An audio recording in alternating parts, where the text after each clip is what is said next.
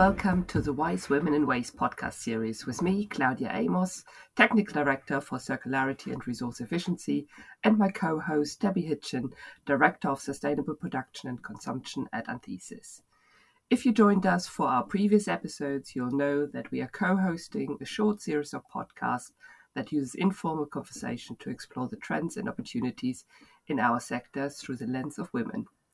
We are inviting inspiring women in the waste and circularity industry to discuss our passion for the work that we do and provide some industry insights and knowledge along the way. Today, we have invited Aisyah Suwandi and Juline Lew to join us today and to discuss what it's like to be a woman working within the circular economy and sustainable waste industry, and what are the hot topics that we are addressing in our day to day work. Welcome, Aisha and Juline. Lovely to have you with us. Before we get into our discussion, maybe you would like to tell us a bit more about what you do at the Circulate initiative.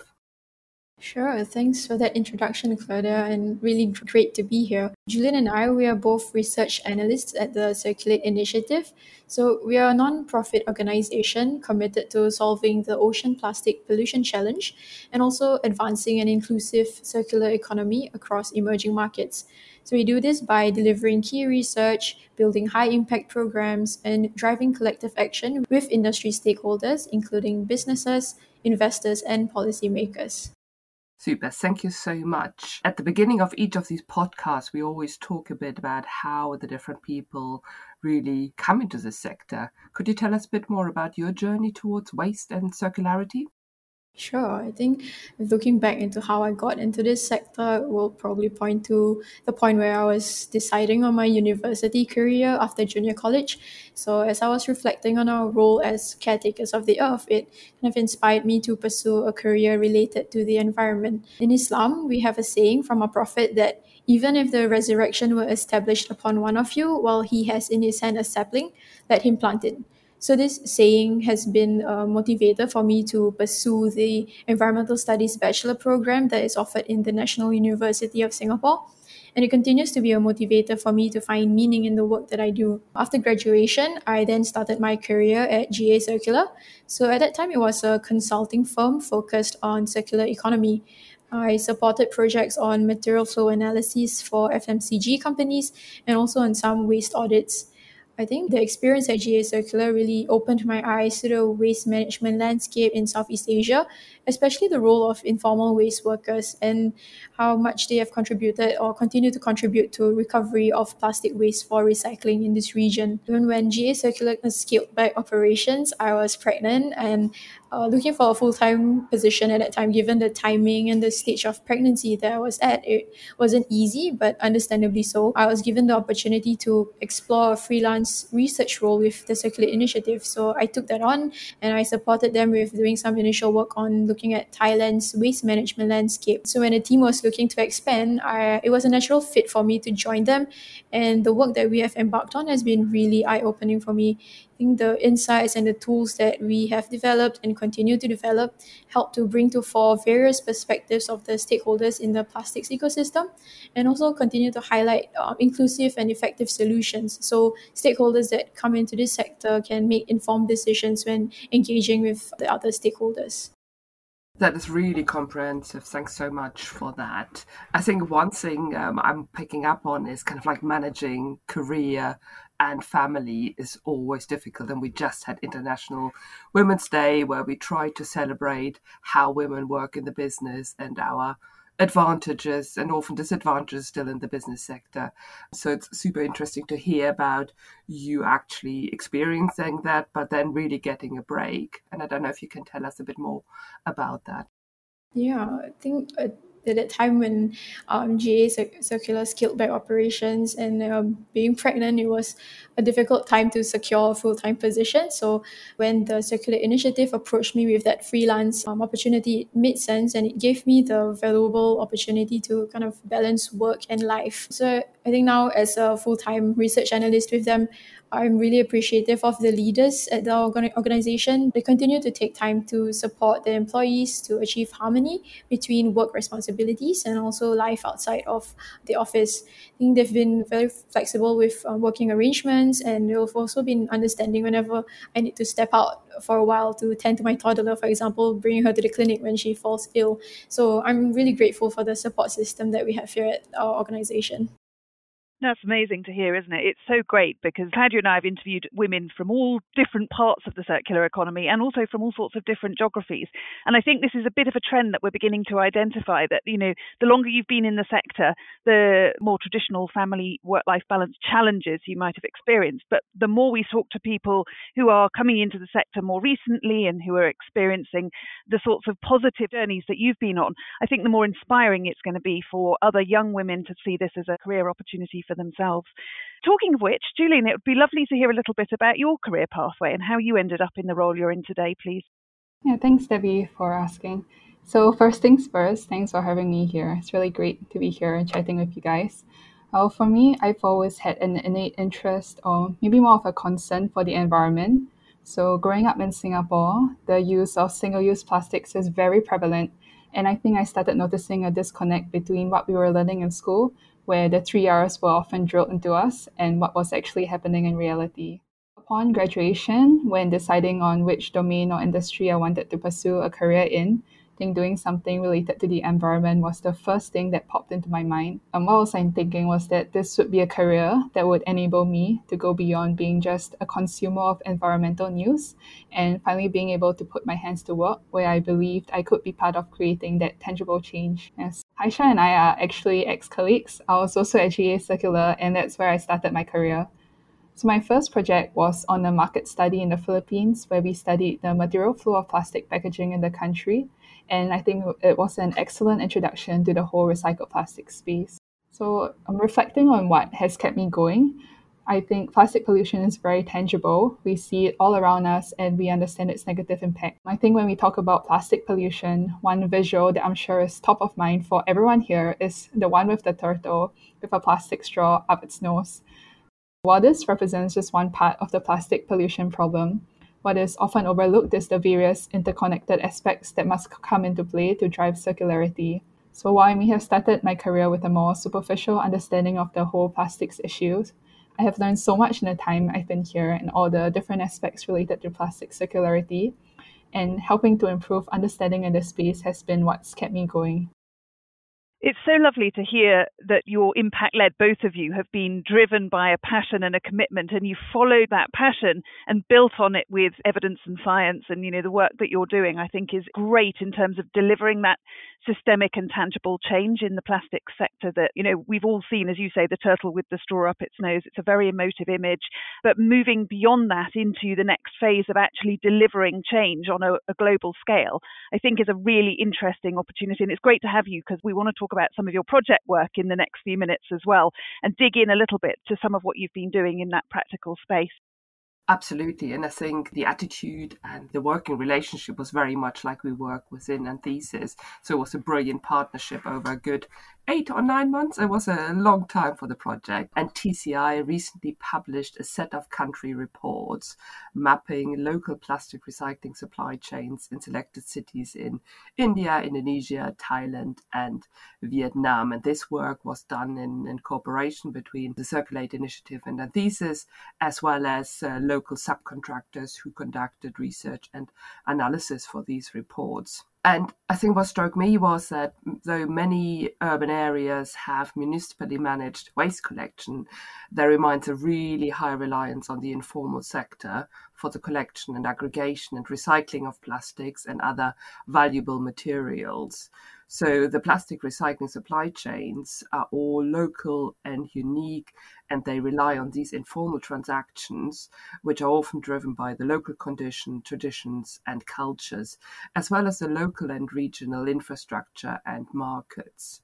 So, the rationale and purpose of the study was to understand plastic waste supply chains for key polymers, which were in our case PET, LDPE, HDPE, and PP. So, really the big four polymers or plastics being used in packaging in a lot of products, um, look at the ecosystems and key players, as well as the pricing and the economics of recycled plastic, and then develop potential interventions and identify investment opportunities. I think the reliance on the level of informal supply chains in those regions really stood out. I knew it was a, a, big part, but that it was often kind of like 90 plus percent recycling coming through informal supply chain was uh, something I didn't know before.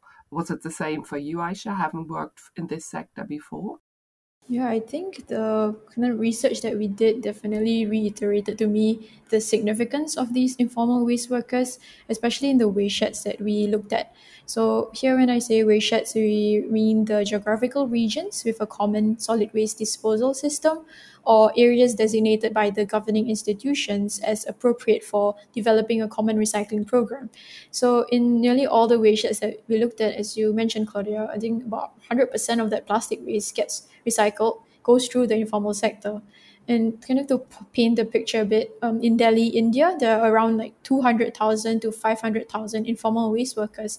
And we found that these informal workers were contributing to the 60% plastic rate in Delhi itself, uh, which is much higher compared to that in Mumbai and Chennai, which are the other two waste sheds that we looked at in India. The waste that they collect then goes on to multiple levels of aggregators before it reaches the formal recycling facilities in that waste shed itself or in the neighboring waste sheds. I think looking at another example, of Ho Chi Minh City and Vietnam, there are some semi formal arrangements there where they have licensed independent waste collectors and they are appointed by the municipal authorities to collect waste from areas difficult to access with vehicles. Even with these um, semi formal arrangement, seems that the recyclables are still sold to informal junk shops and aggregators and the craft villages eh, that are quite prevalent in Vietnam itself, which are like collective uh, villages where households collectively uh, do processing and recycling of plastic waste.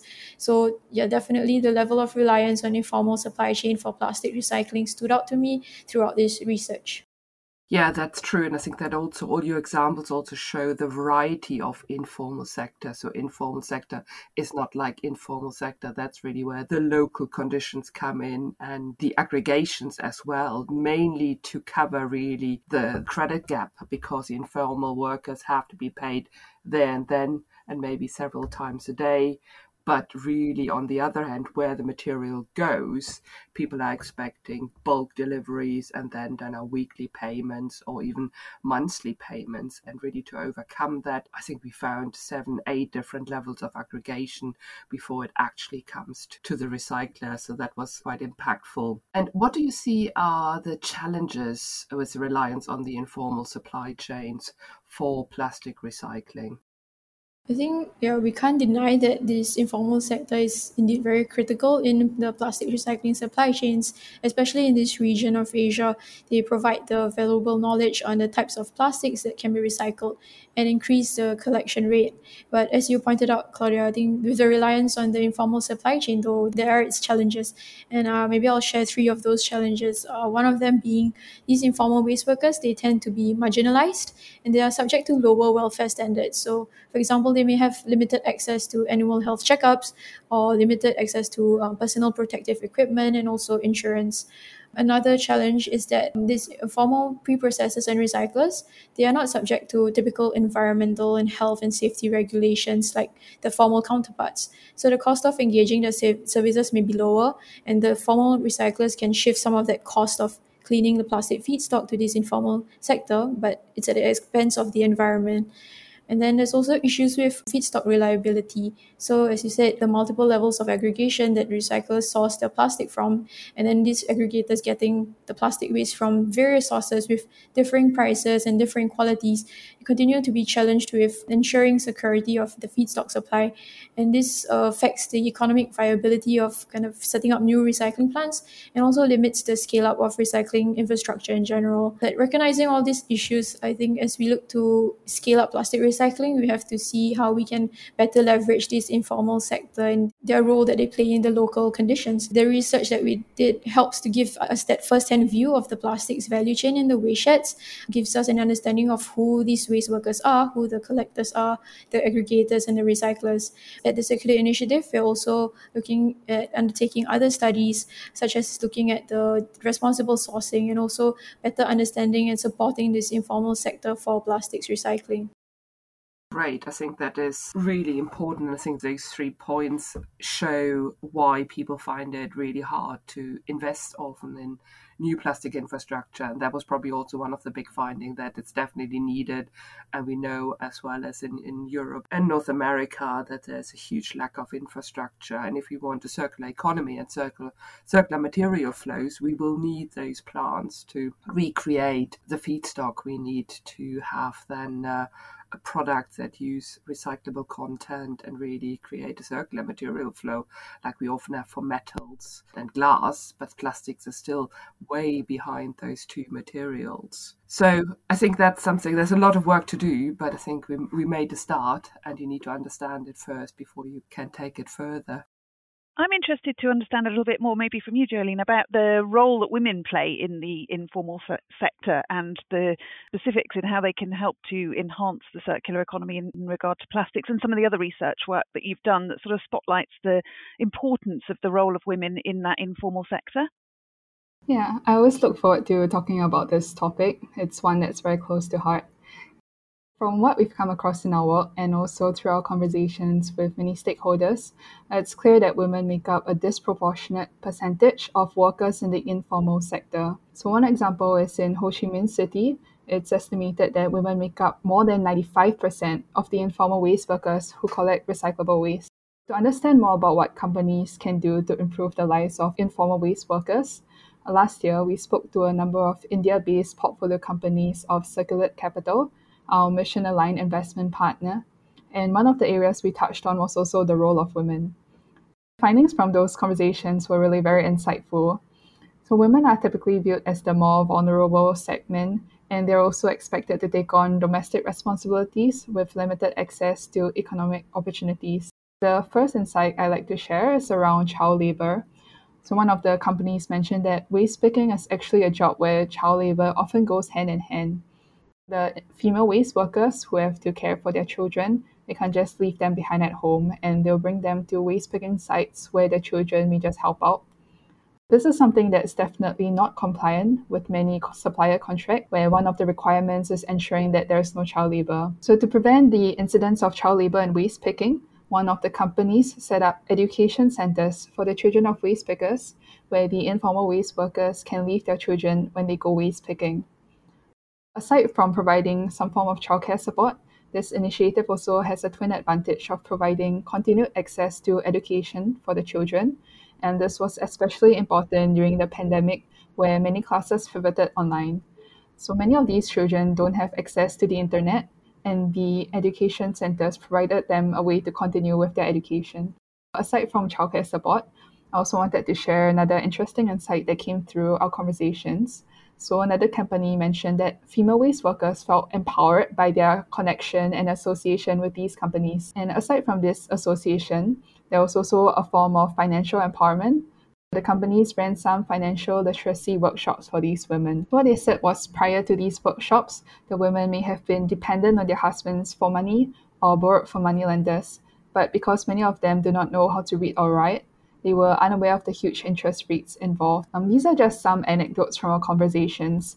From all these insights we gathered, it's very clear that a lot more needs to be done to uplift the informal waste workers. Uh, recognizing this, the Circulate Initiative will be launching a new multi year responsible sourcing program to address the policies and practices that need to be implemented in emerging markets with a view towards fair remuneration, ethical labor, and human rights for informal waste workers.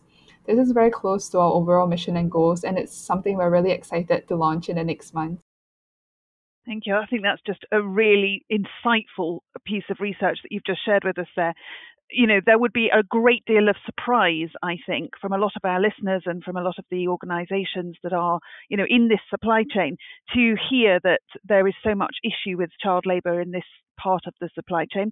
And I think that, you know, the, the fact that you're talking about mechanisms that are being introduced to not only empower those 95% of the female workforce with financial and, uh, independence, but also to upskill and, and educate the next generation of women to give them that empowerment. I mean, that's a, it's a great story and a wonderful fit with this podcast and the series that we're hosting.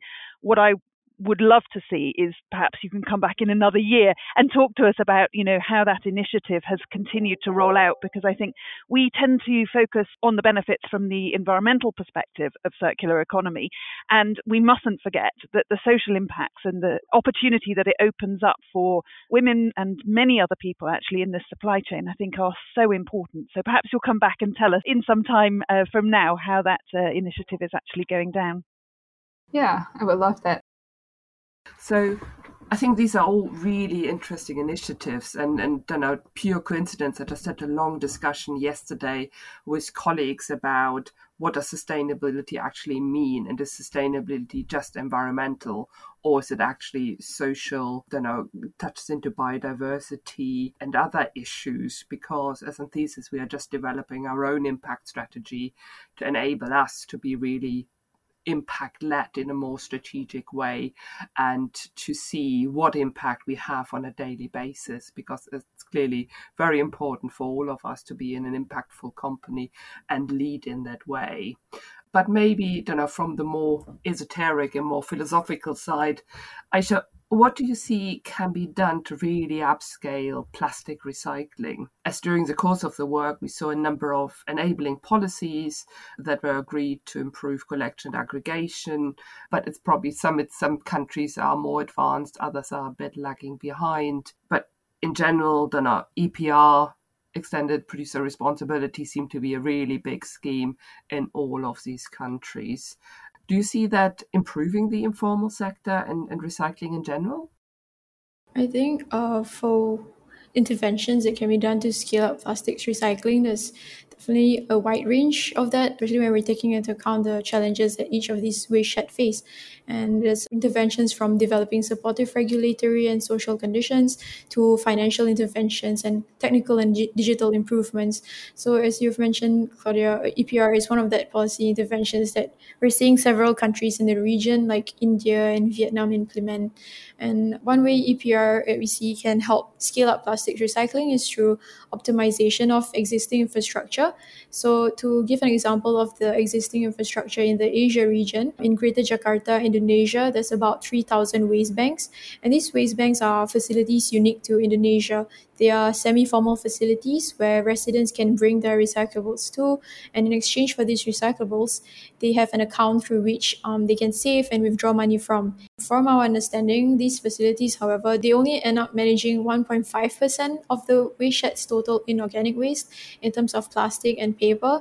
So, I think through EPR, there's an opportunity to channel some of the funding to these existing infrastructure, increase their capabilities, and ensure they are optimized for recovery of plastics. Uh, whether these policies can improve informal sector conditions, there is work that is being done and continues to be done to ensure that they are appropriately integrated into the EPR systems. I think some of them might include um, defining their roles as part of the EPR systems and providing them with the technical support to develop organizational models appropriate to the local conditions and ensure financial security for them in terms of consistent and sufficient payments.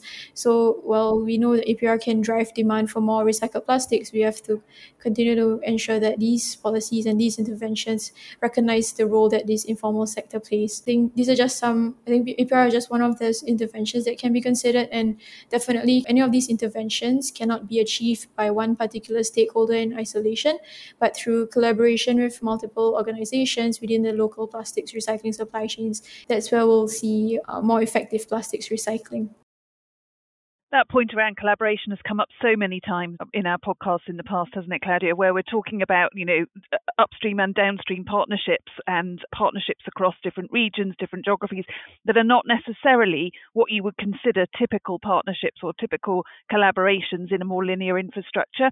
So it's really interesting to, to hear you say that.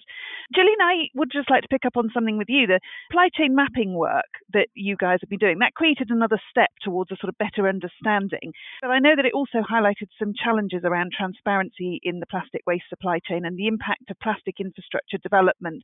I wondered if you could give us uh, your view on sort of level of transparency in relation to pricing, particularly. Yeah, so in general, the market is pretty fragmented across South and Southeast Asia. And looking at pricing specifically, there's a great variance in the prices of the materials sold to the next level in the supply chain. We looked at this in greater detail through a study around pricing transparency, where we looked at the prices of recycled plastics at each stage of the value chain. And then we also looked at how policy interventions can improve pricing transparency. Through the pricing data we gathered from our interviews, where we interviewed collectors, aggregators, and recyclers, often we see that the prices that aggregators state they purchase material at from the collectors are lower than what the collectors say they sell it at to the aggregators. So, what this actually implies is that there's no uniformity or standards in terms of how price flows are reflected through the value chain. Can you tell us a little bit more about that study, Jillian? Yeah, of course, really excited to.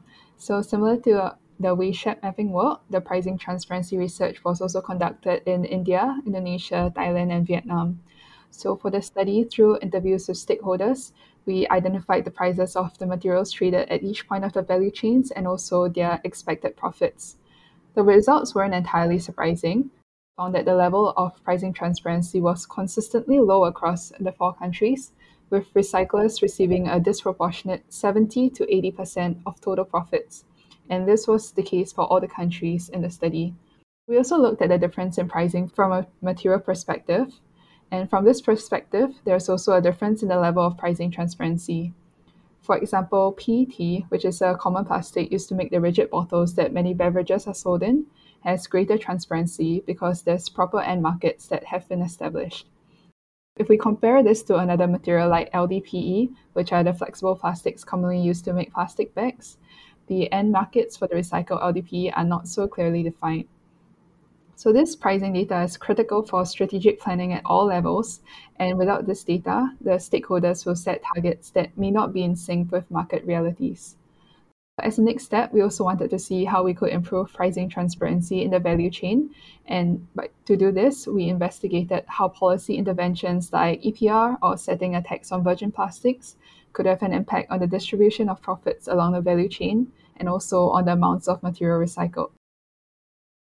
And that work is still ongoing, isn't it? Um, while we did a lot of the research during the mapping study, we're still analysing and, and taking this forward at the moment. And I think we will put um, the sources of the reports in the in the notes as well, so people can look those reports up. And I don't know. I think the pricing study is likely to be published in the summer. Is that still correct? Yeah, we're looking to publish it in the summer. I also just wanted to bring up um, one point. So I think when describing all the pricing transparency aspects, it may be a bit difficult to grasp. So I just wanted to mention also that we are developing a tool that helps with scenario building through modeling these interventions. Using this tool, it will model the corresponding impact on prices, profits, and the individual quantities of the four different plastics. So that's something to look out for alongside the reports that we'll be publishing. Thank you. There is so much material in this podcast, and I think we could probably talk to you for uh, another hour at least. But I would love to invite you to come back and to uh, give us an update on some of the information. And unfortunately for today, we're out of time though. So thank you both very much for joining us and for sharing your insights, both about the region you live in, about being um, a woman in our sector, and specifically about the research and the work that you've been doing in the plastic supply chain, which is so valuable and so current at the moment. So we really appreciate the time that you've taken to share your experiences with us. And we must invite our listeners to get in touch if there's there's anything else that they would like to hear from us about or to hear from you about. But until then, thank you all for listening. Thank you for your time.